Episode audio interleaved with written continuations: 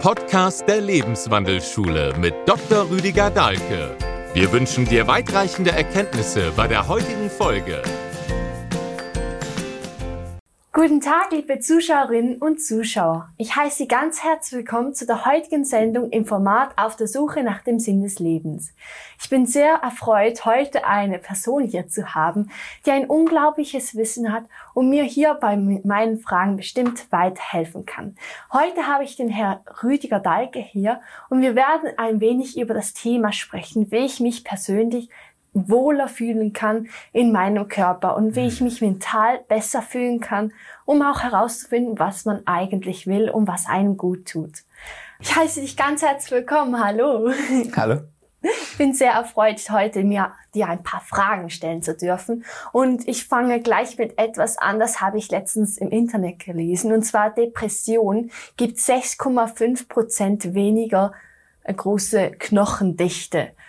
Und da frage ich mich halt auch, wenn ich mich psychisch nicht wohlfühle, dann kann ich, kann es mir auch körperlich ja nicht gut gehen. Und ich frage mich da, wie fühlt man sich eigentlich mental oder einfach wohl in, mit sich selbst und in seinem Körper? Ja, wie du schon richtig in der Frage andeutest, wir können von zwei Richtungen da dran gehen. Ja, die Form der Körper prägt den Inhalt. Mhm. Aber ein Inhalt gestaltet sich auch seine Form.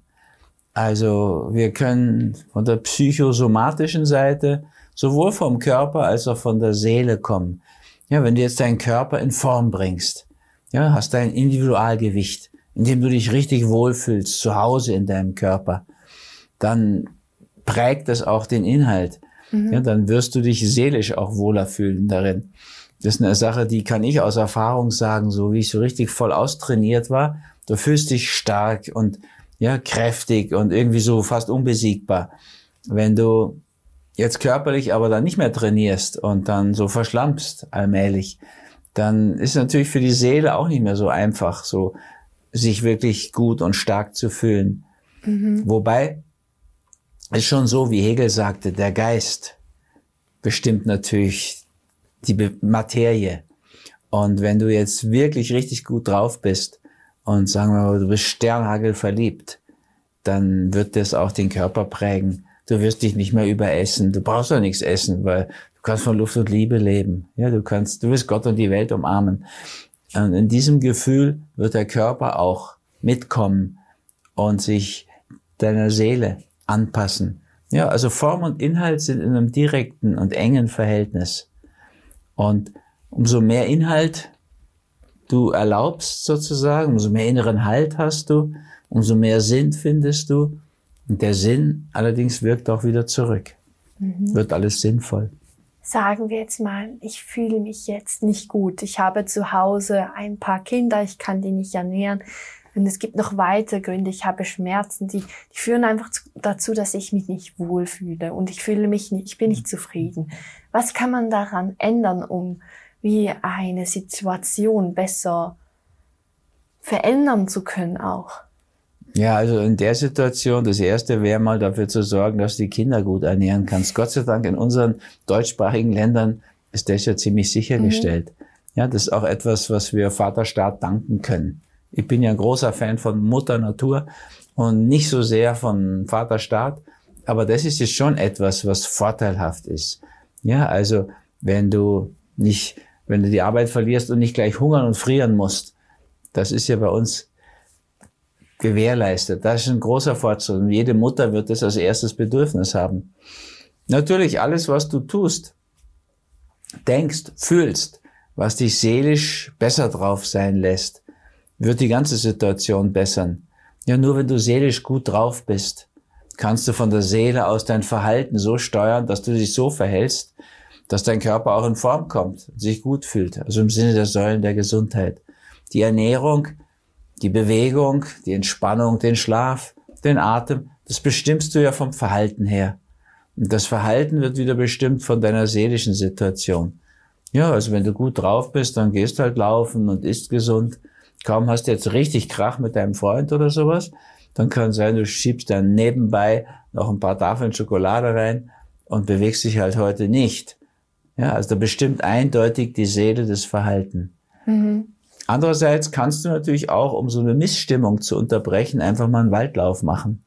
Ja, durch die Bewegung, Waldluft, die Abwehr wird besser, die gute Luft macht dich an, fühlst du dich dann auch besser und das wirkt dann auch von der Körperlichkeit her auf die Seele wiederum. Ich habe mich schon selbst dabei erwischt, wenn ich dann einfach, ich habe vielleicht eine nicht so gute Stimmung und dann denke ich mir, wieso mache ich, also wieso bin ich jetzt so? Wieso, wieso ist das jetzt eigentlich so?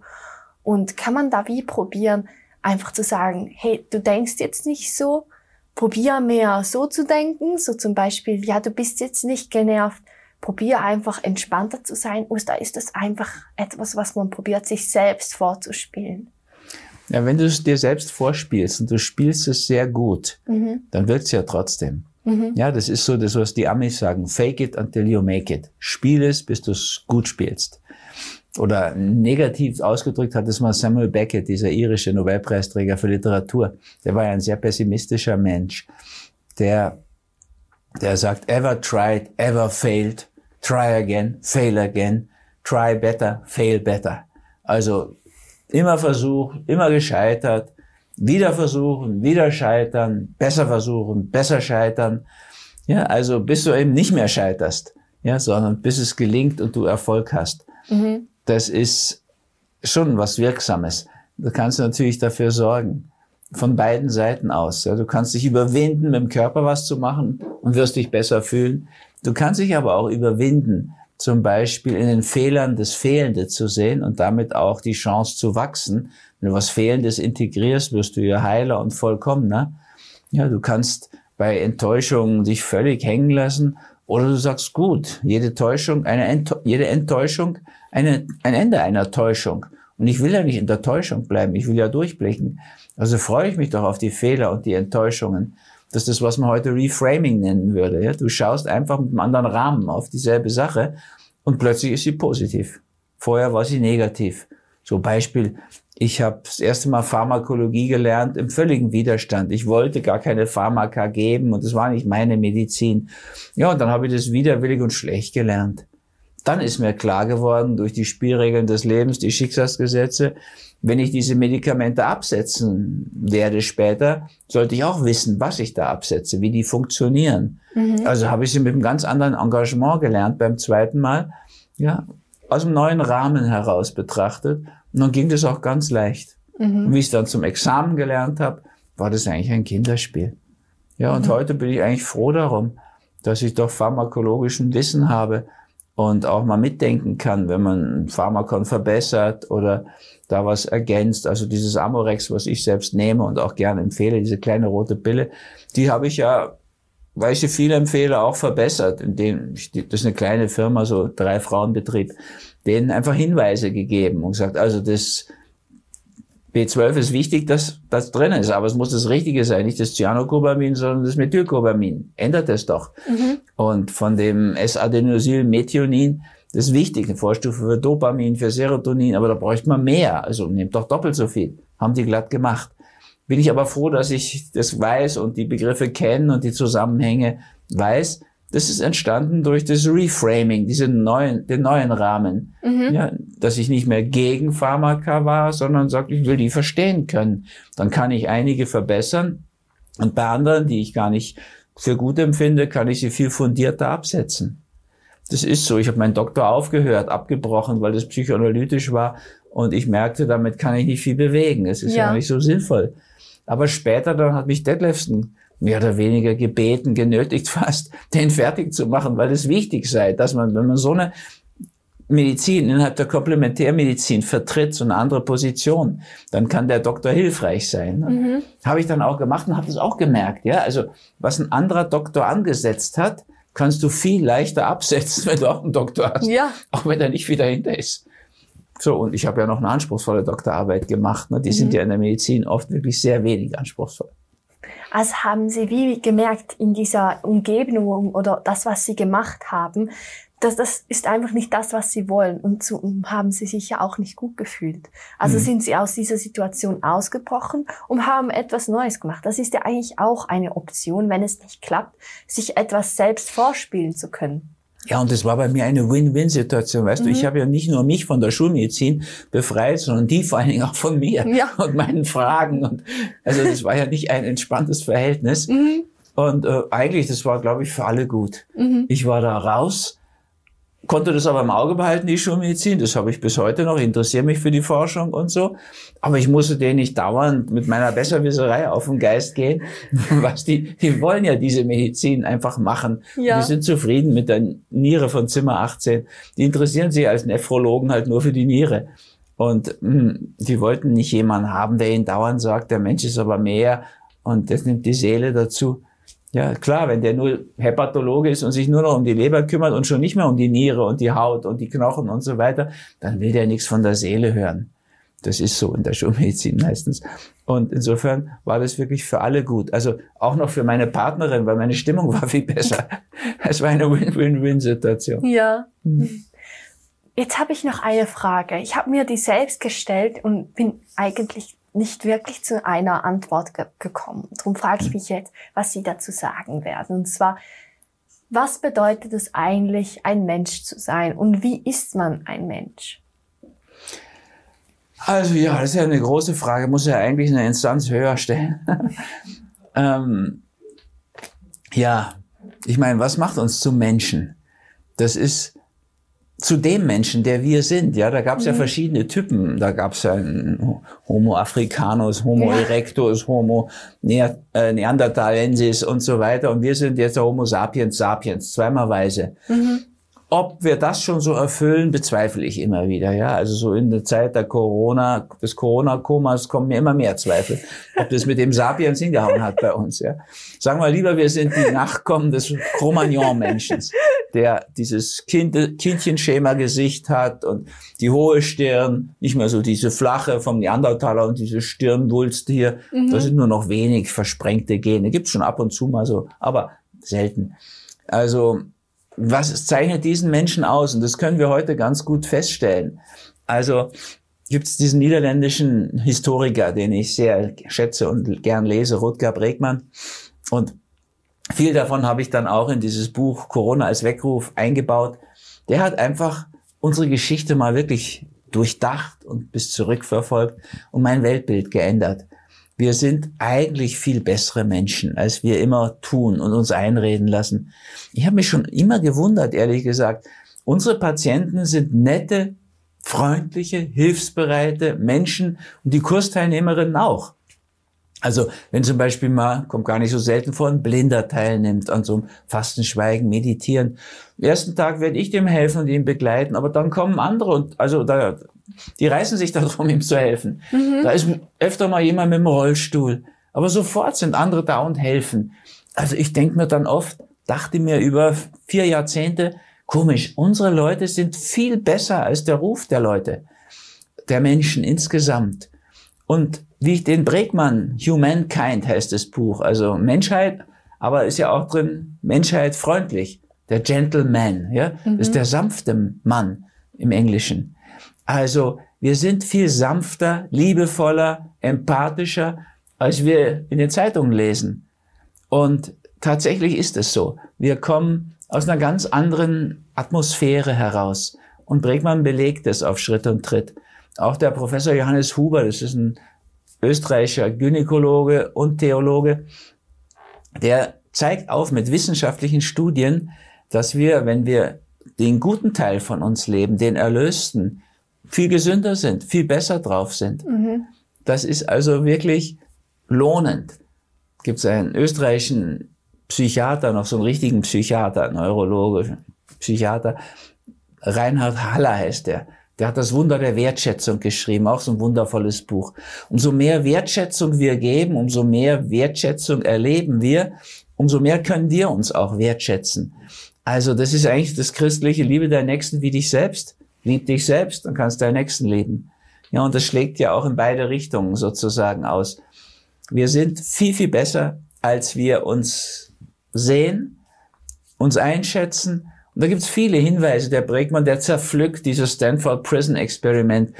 Das ist total geschwindelt, grob gesagt. Ja, mhm. also völlig unseriös, was der da gemacht hat. Oder auch diese Milgram-Studie, wo man da mit den Elektroschocks den Leuten was beibringt. Das ist Schwindel. Effektiv sind die Menschen viel besser, liebevoller, gütiger, ehrenhafter, würdevoller, als wir immer hören. Über lange Zeit ist uns das anders eingeredet worden.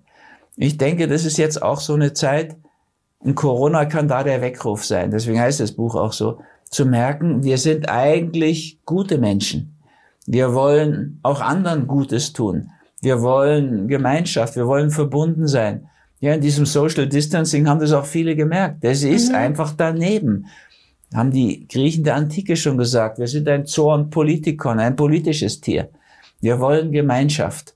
Und das kann man auch sehen. In Zypern habe ich das oft erlebt. Die jungen Menschen, die jetzt pubertieren in dieser Zeit und Feste feiern wollen und sich kennenlernen wollen und Sinnlichkeit leben wollen, haben das schwer auf, ausgehalten in dieser Corona-Zeit ja. und haben einfach ja ihre Partys gefeiert, grob gesagt. Und äh, ich habe auch nie was gehört, dass das angezeigt worden ist. Das müssen auch andere außer mir gemerkt haben. Die haben Silvester krachend gefeiert. So und das ist auch natürlich. Mhm. Ja, wir wollen das. Wir wollen doch uns in den Arm nehmen und begrüßen und ihr macht das sogar dreimal Bussi hier, Bussi da, Bussi nochmal. So, also das ist was uns Eingeborenes, mhm. in uns Wohnendes. Und das aus meiner Sicht, das müssen wir uns mal klar machen. Wir sollten uns das klar machen. Ja, der gute Mensch ist das, was in uns angelegt ist. Und Gutmensch als Schimpfwort zu benutzen, das ist typisch für unsere Zeit. Das ist absurd. Ja, es ist, Jürgen Fliege ist so jemand, evangelischer Pfarrer, den ich gut kenne, weil er der Fernsehfahrer in Deutschland schlechthin war. Da war ich über 20 Sendungen, glaube ich, und ist auch ein, ist eine Freundschaft draus geworden. Den muss ich oft verteidigen, weil der sei ein Gutmensch. Also mir ist zehnmal lieber mit einem Gutmenschen zu sein, als mit irgendwelchen böswilligen Typen, irgendwelchen Chefexekutionsoffizieren, die die Leute über die Klinge springen lassen. Mhm. Das ist, das Bild, was wir von uns haben, ist verschoben. Also Menschsein heißt für mich auch wirklich, die heilsamen Tugenden in sich anzuregen. Ich meine, ich habe ja selbst das Schattenprinzip geschrieben. Ja, das ist ein Thema. Wir sollten unseren Schatten sehen können und uns bewusst machen. Vielleicht mein wichtigstes Buch. Aber der Gegenpol sind die heilsamen Tugenden. Das habe ich jetzt auch geschrieben. Kommt erst Ende des Jahres raus. Das ist ein Buch, was beim Schreiben mir schon unglaublich viel Freude gemacht hat, mich angeregt hat und berührt hat im positiven Sinne. Also ich glaube, wir sollten im Angesicht unseres Schattens und in der Gewissheit, dass es den auch gibt, viel mehr die heilsamen Tugenden in uns rauskehren. Dann fühlen wir uns viel glücklicher. Mhm. Also ich bin auch so erzogen. Evangelo Socialo Humano haben wir immer gesagt, ist der Tenor unserer Mutter gewesen. Albert Schweitzer war ihr Idol. Wir haben den kleinen Prinzen schon als Kinderbuch vorgelesen gekriegt. Und das hat auch was sehr, sehr Gutes gehabt. Da bin ich auch sehr, sehr dankbar dafür, so diesen Blick dafür geöffnet bekommen zu haben, das Gute zu sehen mhm. und das Gute auch zu wollen. Und es ist in uns angelegt. Ich bin da ganz sicher. Ich habe 30 Jahre Schattentherapie gemacht. Du, der Schatten ist nicht kurz unter der Oberfläche. Ja, also es gibt so Romane, ein Welterfolg, Herr der Fliegen. Das ist eine komplett erfundene Geschichte eines kranken Geistes, mhm. ja, eines bösartigen Lehrers, der einfach gelitten hat unter den Kindern und vollkommen erfunden. Der Bregmann, der stellt so eine wundervolle Geschichte da entgegen, wo genau das Gegenteil passiert. Nur die wird gar nicht publik gemacht, weil der Journalismus macht die Meinung, verbreitet die Meinung der Obrigkeiten. Und die Obrigkeiten, die haben seit Machiavelli wirklich so eine Tendenz, uns gegeneinander aufzuhetzen. Wie jetzt in der Corona-Zeit wieder. Effektiv haben alle dieselbe Todesangst. Und auf der Oberfläche wirkt diese Angst verschieden. Und dann lassen wir uns aufeinander hetzen. Geht's noch? Ja. Wir sollten uns solidarisieren. Mhm. Ja, und ich kann das auch gut nachvollziehen. Die Obrigkeit verdient Mitgefühl. Auch die, die sich impfen lassen, verdienen nicht unseren Spott, sondern also ich meine, ja, die sind todesmutig aus meiner Sicht. Da müssen wir froh sein, dass die das machen. Ja.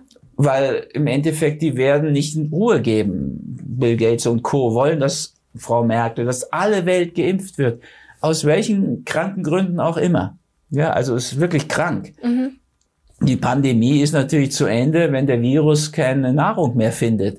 Wenn so viele Menschen den hinter sich gebracht haben. Dazu müssen nicht alle geimpft werden, aber die behauptet das. Mhm. Und die darf die Kanzlerin spielen zum Schaden der Deutschen. Und das seit langer Zeit aus meiner Sicht.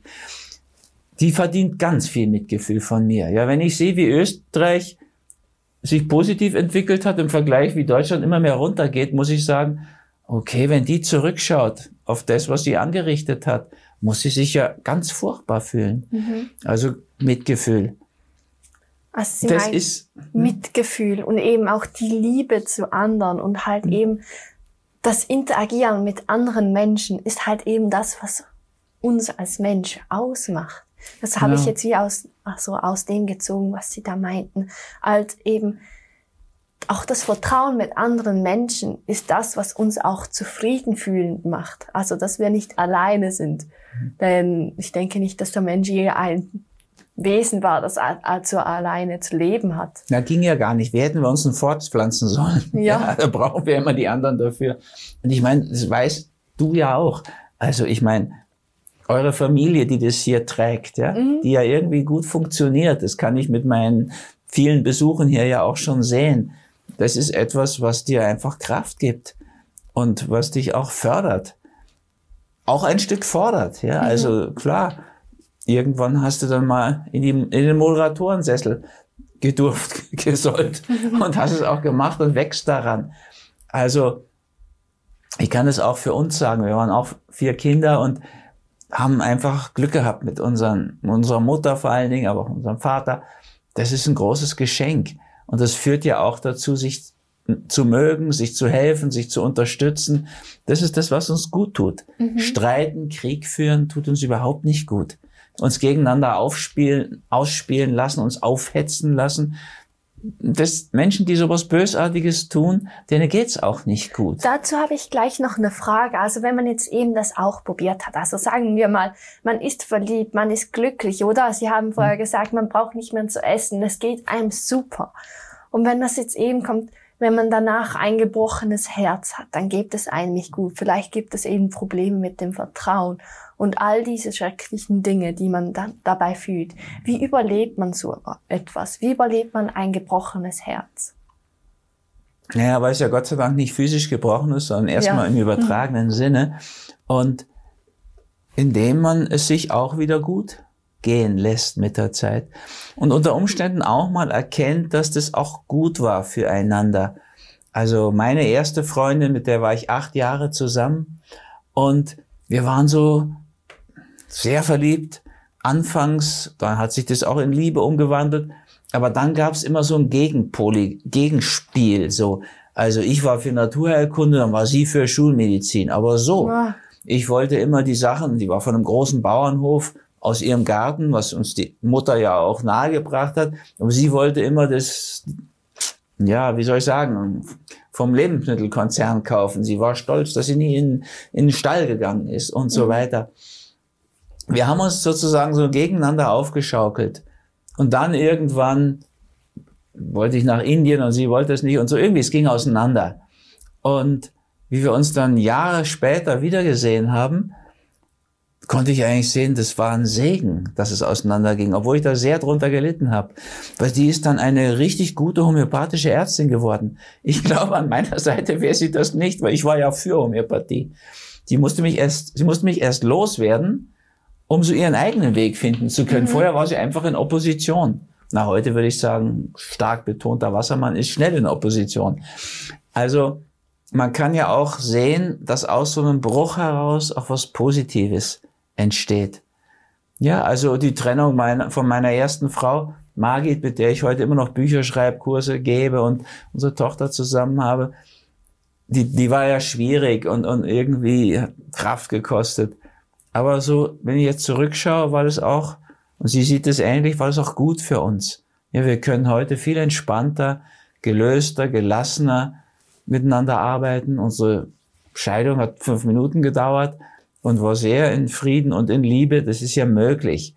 Also, indem du das Gute vom Schlechten erkennst, die Polarität, kannst du sowas viel leichter überwinden als wenn du das als Ende der Welt siehst. Ja, es gibt immer auch, Paul Watzlawick hat das so bekannt gemacht, das Gute vom Schlechten, auch das Schlechte vom Guten, den Gegenpol. Mhm.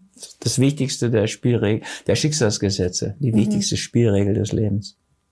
Noch eine kleine Frage, die Zeit ist leider schon bald wieder um, aber wie findet man eigentlich Dinge, die einen glücklich machen? Also es ist ja wichtig, dass wir uns gut fühlen, damit wir auch eben zufrieden sind, aber manchmal ist es halt auch schwierig herauszufinden, was man braucht, um sich eben so zu fühlen und wie findet man solche Dinge? Ja, am besten mit einer Offenheit für alles, was auf dich zukommt. Also du kannst natürlich auch systematisch suchen. Es gibt nun mal Yin und Yang, weiblich und männlich. Und wenn du als Mädchen in die Welt geschickt wirst, geht es halt darum, erstmal Frau zu werden. Mhm.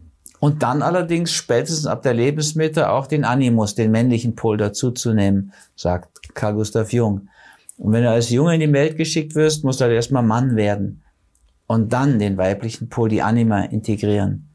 Du kannst ja aus dem Yin, dem weiblichen Teil, die zwei weiblichen Elemente machen. Seelenelement Wasser, Erdelement, Strukturelement, Erde. Und aus dem männlichen Yang, das Feuerelement, Feuer der Begeisterung, und das Luftelement, Gedanken, Fantasie, Ebene. Also hast du schon mal vier Elemente.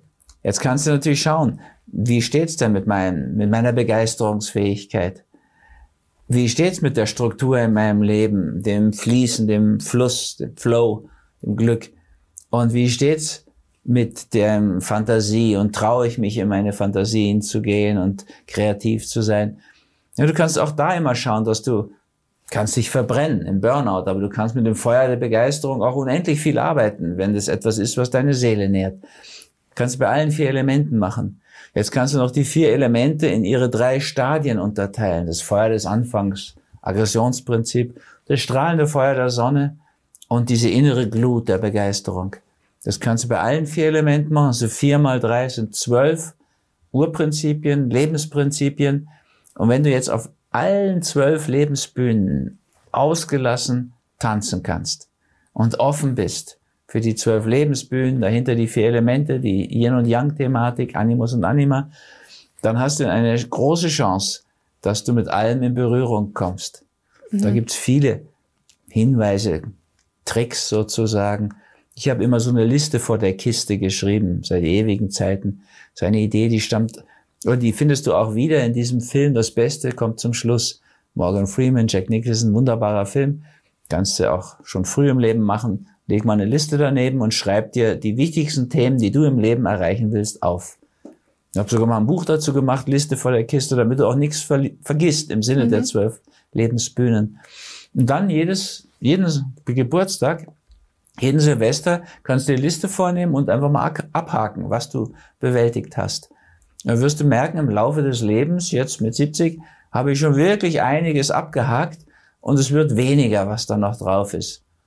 Manches wird auch drängender. Ich will mal eine ganze Saison im Baumhaus leben. Jetzt überlege ich mir schon langsam mit 70, wie hoch muss denn das sein, damit es noch ein Baumhaus ist. Ich sollte ja auch hochkommen. Ja. Und wenn du dann schon nachts auf die Toilette musst, wird es auch nicht einfacher im Baumhaus. Und so Überlegungen. Ne? Also das hätte ich früher machen sollen, mhm. kommt mir jetzt vor. Oder ich sollte es jetzt mal bald machen, endlich. So, also du merkst dann so ein bisschen, es gibt, kannst du das Leben vorstellen wie eine große Kiste oder ein Aquarium oder Terrarium. Und du hast da große Steine, die müssen da rein, also große Themen, mittlere, kleinere, Kies und Sand. Jetzt, wenn du dich von der Gesellschaft zwingen lässt und schüttest den ganzen Sand und Kies da rein, dann ist das Ding schon voll und du wirst die großen Steine nicht mehr rein. Das ist blöd. Also du müsstest, wenn du so eine Liste hast, von Anfang an schauen, dass du die großen Themen auch unterbringst.